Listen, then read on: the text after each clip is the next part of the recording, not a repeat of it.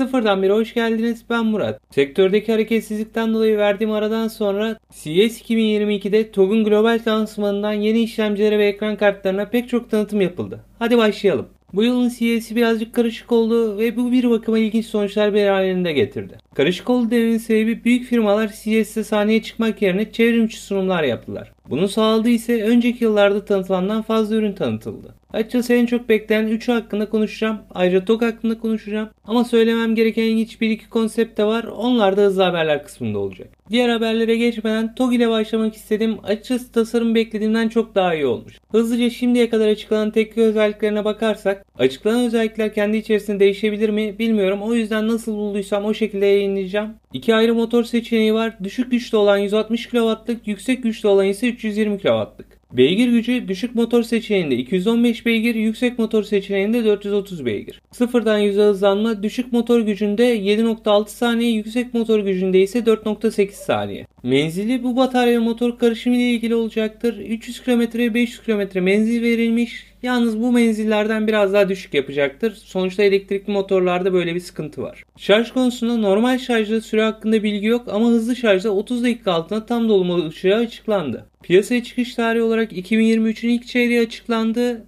Yani çıkış tarihine kadar özelliklerde değişiklikler olabilir. Kişisel görüşüme gelirse araca hayran oldum. Doğruya doğru söylemek lazım. Ve benzer görünümdeki diğer elektrikli araçlara bakarsak fiyatının oldukça yüksek olması gerekir gibime geliyor. Tabi ne fiyat koyacaklar açıkçası bilmiyorum. Ama fiyat göreceli olarak makul bir bölgede olursa bu aracın oldukça yüksek miktarda talep göreceği kesindir. AMD sunumunu çevrimçi olarak yaptı İlk olarak tanıttıkları Ryzen 6000 serisi mobil işlemcilerdi. Serinin genel özelliklerine bakarsak Ryzen 3 artı mimarisinde üretilmiş durumdalar. TSMC'nin 6 nanometre teknolojiyle üretiliyorlar. RAM olarak DDR5 LPRAM kullanıyorlar. USB 4.0 desteği de eklenmiş durumda. Ek olarak Wi-Fi 6E desteğine sahipler. Güvenlik tarafına Microsoft tarafından geliştirilen Pluton güvenlik sistemine sahipler. Bir başka iddiaları daha var. O da pille 24 saate varan video oynatma süresi ki kabul edelim bu noktada bu işlemcileri kullanan üreticilerin bir araya getirecekleri tasarımlara göre değişecektir. Bu arada ilgimi çeken bir tanım yaptılar. Yeni Zen 3 artı mimarisindeki verimliliğin yüksekliği sayesinde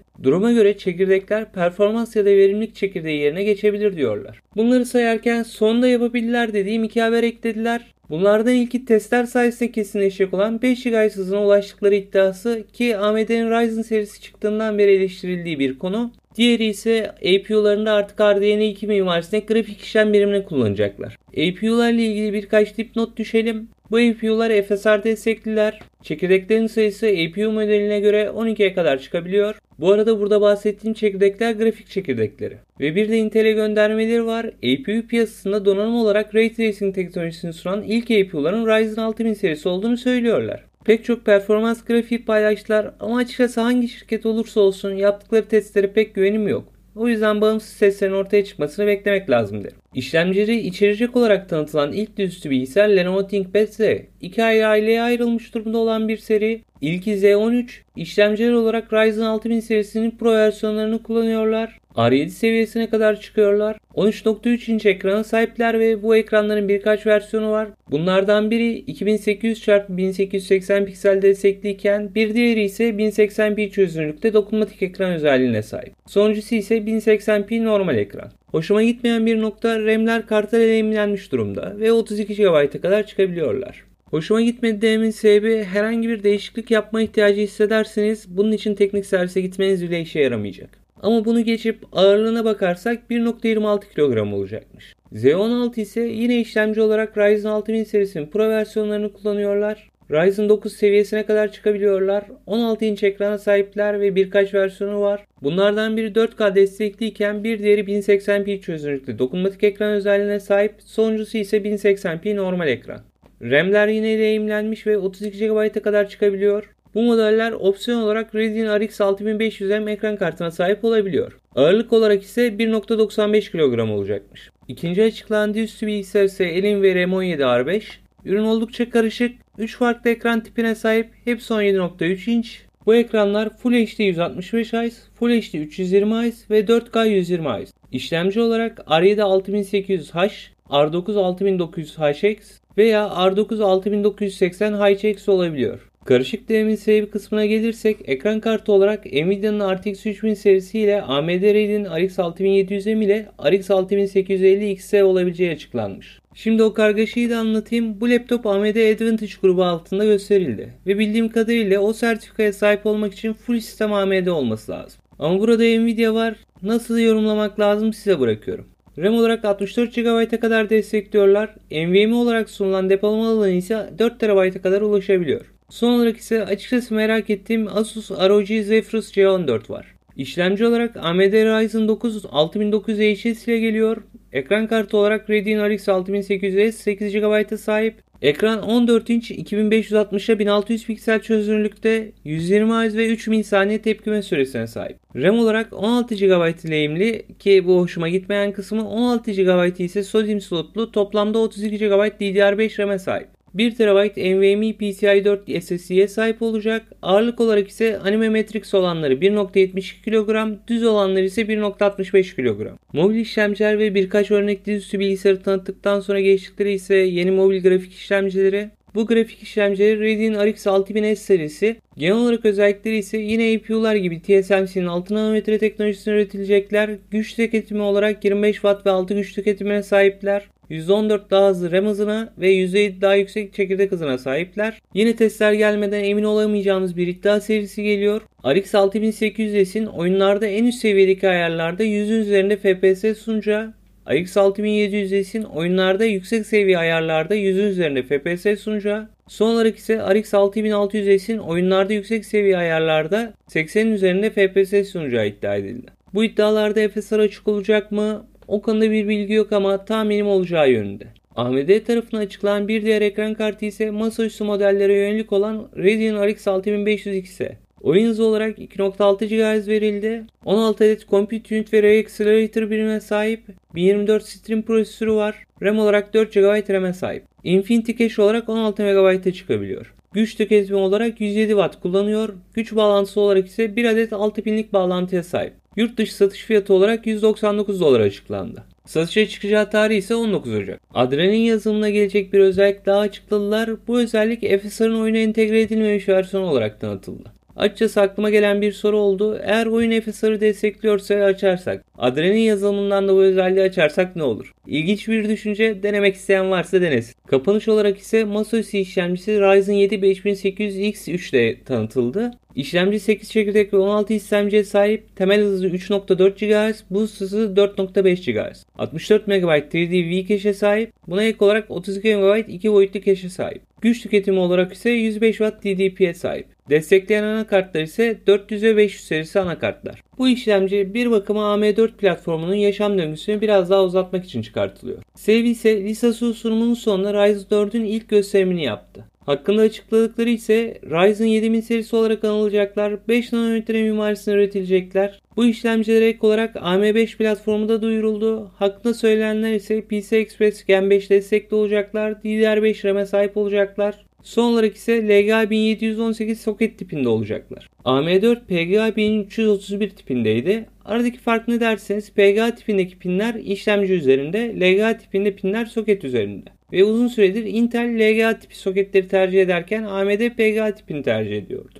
Açıkçası bu değişimin sebebini merak etmedim değil. Son olarak 2022'nin ikinci yarısına çıkacağı açıklandı bu işlemcilerin ve anakartların. Açıkçası AMD'nin sunumu baya bir hareketliydi ve son kullanıcıya yönelik olan pek çok ürün tanıttılar. Birazdan Nvidia'yı konuşacağız. Orada işler biraz daha biz sadece elimizde tutuyoruz şeklinde. Hazır Nvidia demişken onların sunumuna geçelim. İlk olarak tanıttıkları ürün GeForce Now idi. Daha doğrusu GeForce Now RTX 3080 idi. Söylediklerine göre bilgisayarlarda 1440p 120 fps sunabiliyor sistem. Shield TV'de ise 4K HDR görüntüde oynatabiliyor. Tabi buradaki en önemli kısıtlama internet bağlantınız. Ki hız olarak ne kadar gerektiğini bulamadım. Tanıttıkları ikinci ürün ise RTX 3050 idi. Temel hızı 1545 MHz, boost hızı 1740 MHz, RAM olarak 8 GB GDDR6 kullanıyor. 128 bit veri yoluna sahip. TDP'si 90 Watt. Güç bağlantısı 1 adet 6000'lik bağlantı kullanıyor. Yurt dışı çıkış fiyatı 249 dolar. Çıkış tarihi 27 Ocak. RTX 3050 ile RX 6500 arasında ilginç bir karşılaştırma yarışı olacak gibi biri işlem hızında yüksek seviyede diğeri ise RAM olarak rakibinden 2 kat daha fazla. RAM daha yüksek çözünürlükler için tercih edilirken işlemci hızı gelen grafikleri daha hızlı işlemeye yarıyor. Bu noktada performans konusundaki işler biraz yazılım tarafına kalıyor gibi. Diğer taraftan iki kart arasında 50 dolar fiyat farkı var. Sanırım karşılaştırma yapılırken baya bir uğraştıracak iki kart var ortada. Bir sonraki anlattıkları ürün Nvidia RTX Studio ile bu Nvidia'nın Omniverse olarak adlandırdığı ya da Meta'nın Metaverse olarak adlandırdığı sanal gerçeklik dünyası için tasarım ve programlama yapmak isteyenlere yönelik bir sistem. Ve Nvidia Omniverse betadan çıktı. Eğer RTX Studio geliştiricilerindenseniz ücretsiz olarak kullanabiliyorsunuz. Audio to Face adlı bir sistemle bu yapının içine eklenmiş durumda benim oldukça ilgimi çekti. Kısaca tarifini yapmam gerekirse ses kaydını yapay zeka yardımıyla ekrandaki karakterin konuşma animasyonu için kullanıyorlar. Tanıtılan uygulamalar arasında Nvidia Canvas da vardı. Yaptığı yine yapay zeka desteğiyle pastel boya ile yapılmış gibi duran bir resimden gerçekçi fotoğraflar üretebilmesi. Açıkçası pek anlatamadım farkındayım. Kendiniz izlerseniz daha iyi olur gibi.